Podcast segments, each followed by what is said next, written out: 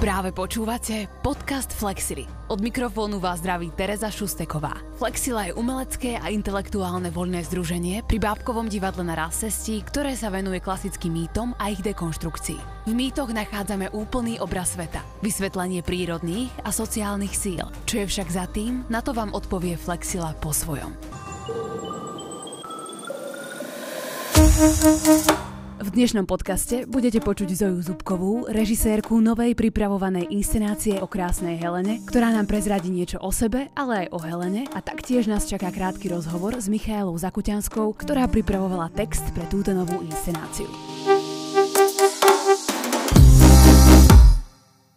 Rámci Flexily sa ide pripravovať nová inscenácia o trojskej, respektíve krásnej Helene. Na vrchu tvorivého týmu je práve režisérka a scenografka Zoja Zubková.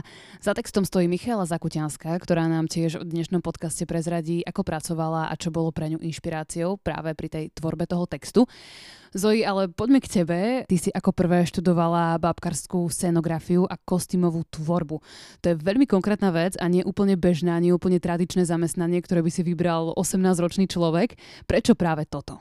Ja som mala veľmi blízko k umeniu od detstva predovšetkým k výtvarnému umeniu, ale uh, aj k literatúre a hudbe. Keď som sa rozhodovala, čo so svojím životom spravím, tých smerov bolo veľmi, veľmi veľa. V prípade scenografie a práve babkarskej scenografie sa mi páčilo, že tam nachádzam z oblasti výtvarného umenia práve takmer všetko. Um, malbu, kresbu, sochu, teda modelovanie, uh, priest, nejaké priestorové uh, veci teda z časti aj čosi, čo sa blíži k architektúre, povedzme teda k interiérovému dizajnu. Scenografia je často previazaná e, s literárnou predlohou a s textom. Tá, tá širokospektrálnosť scenografie a obzvlášť bábkarskej scenografie ma veľmi zaujala. Nestačilo ti teda ale iba scéna a kostým, chcela si ísť aj na tú režiu? Ono je to tak práve, je to veľmi špecifické práve v prípade bábkarskej scenografie, pretože výtvarník pri takomto type divadla, ktoré pracuje s hmotou,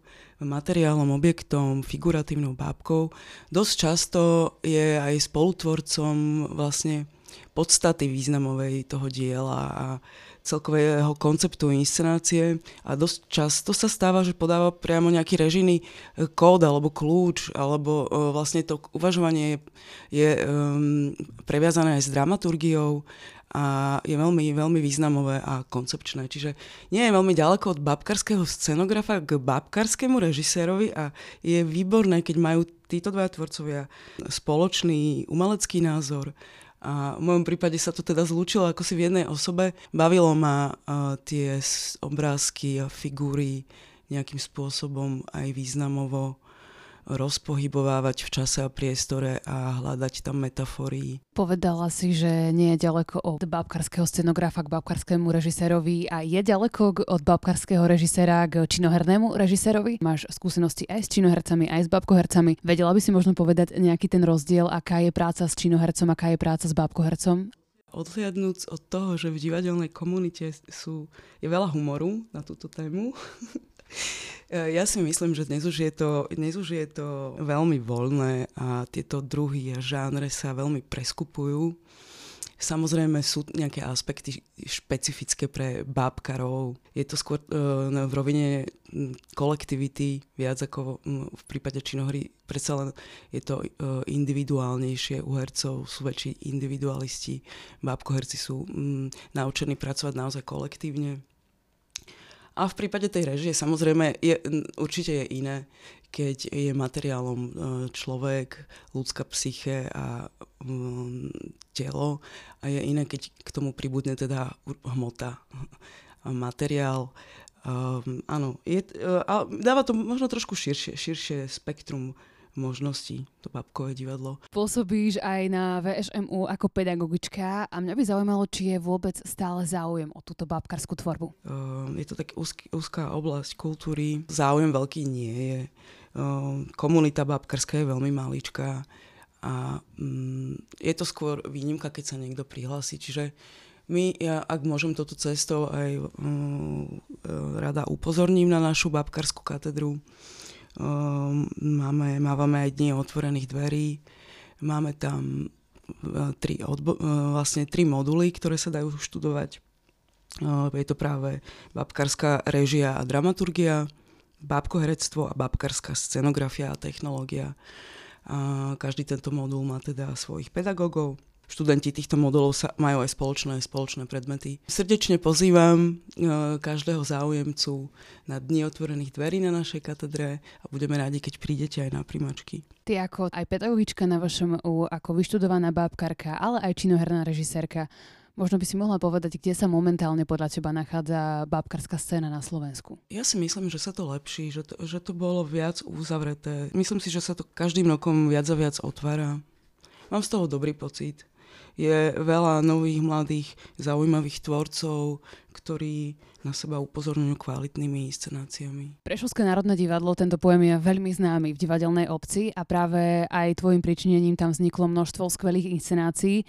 Aktuálne toto zoskupenie už neexistuje. Čo sa stalo? Túto otázku by bolo možno lepšie smerovať k zakladajúcim členkám PND, ja som tam bola prizvaná neskôr k spolupráci vlastne ako host a spolutvorca, sa ma práve toto netýka, to, čo sa stalo úprimne. Um, ale som veľmi vďačná, že som mohla byť súčasťou Prešovského národného divadla. Bol to fenomén aj v mojom živote mm, a veľmi dobre sa mi tam pracovalo aj spolupracovalo. Bol to úplne iný typ práce ako v kamenných divadlách.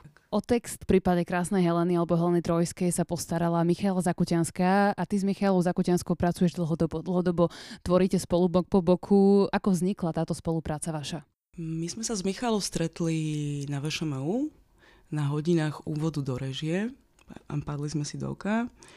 Michala potom so mnou um, spolupracovala na mojej absolventskej inscenácii a vlastne som režirovala aj ja jej debut Havaj inscenáciu Havaj, ktorá sa robila v divadle Alexandra Duchnoviča v Prešove. A tých spoluprác potom priebežne bolo e, stále viac a viac a takú kontinuitu to potom chytilo v tom Prešovskom národnom divadle. Michala Zakutianská spolupracuje tiež s vami na aktuálnom projekte, napísala text k inscenácii, ktorá sa ide pripravovať a ona nám tiež povie niečo o tom, ako vznikal text, takže sa poďme na to pozrieť. Dekonštrukcia mýtu bola pomerne náročná vzhľadom na šírku témy, ktorá v sebe ponúka množstvo aspektov, či už ide o vojnu, krásu, neveru, manželstvo, osudovosť alebo grécku mytológiu. Preto bolo pre mňa kľúčové vybrať si jednu z týchto tém ako základnú a cez ňu hovoriť možno trochu inak aj o tých ďalších uh, už skôr spomenutých témach.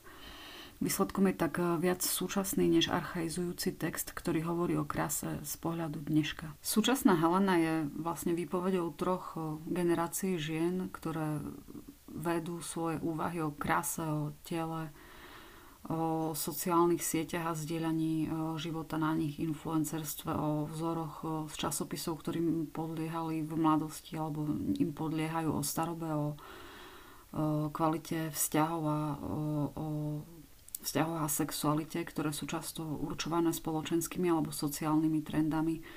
Každá z postav sa snaží zadefinovať si pre seba, čo je krása pre ňu, čo je pre ňu krásne, čo je pre ňu dôležité a e, vlastne vidíme, ako vnímajú tieto postavy krásu od ranného detstva cez dospievanie až po nejakú osobnú zrelosť.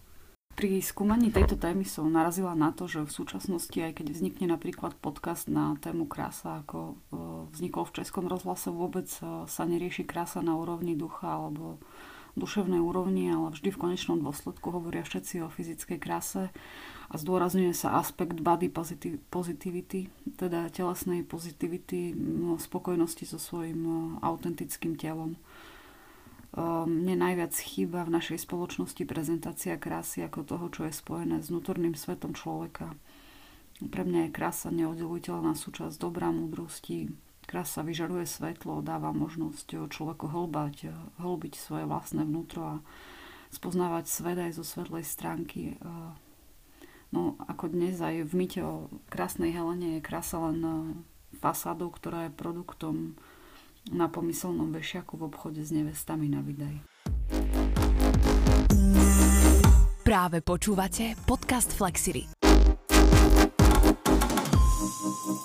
My už máme za sebou niekoľko podcastov, kde sa venujeme Helene v historickom kontexte, v kontexte ako symbol krásy. V predošlom sme rozoberali krásu ako takú a jej význam spoločnosti, to ako nás ovplyvňuje a tak ďalej. Čo teba zaujalo na tejto téme krásnej Heleny?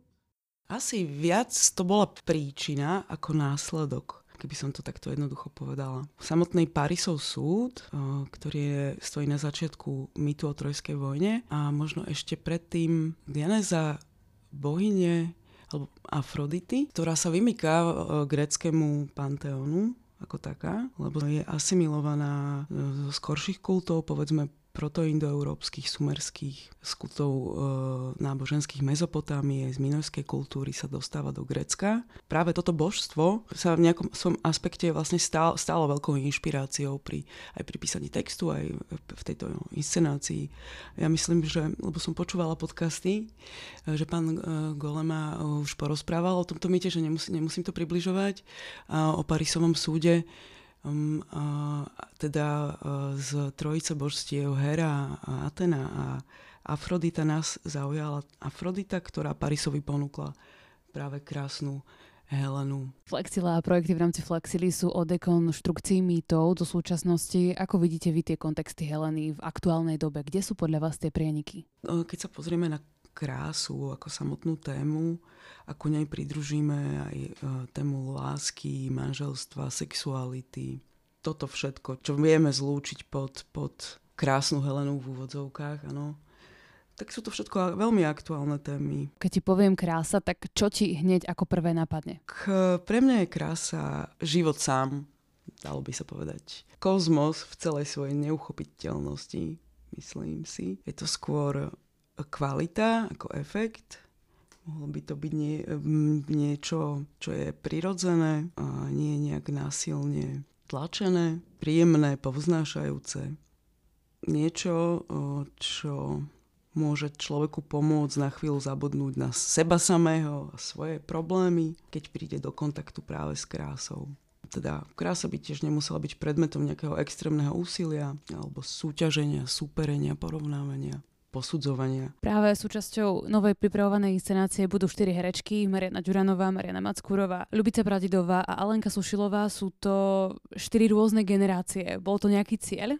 Text je koncipovaný ako, ako séria priznaní alebo odhalení, alebo v určitom rytme sa striedajúcich výpovedí troch žien z troch rôznych generácií. O, nie sú to teda ani typické monológy a preto sme práve volili aj takéto obsadenie generačne rôzne. Okrem réžie, tvoje meno svieti aj pri kostýmoch a scenografia.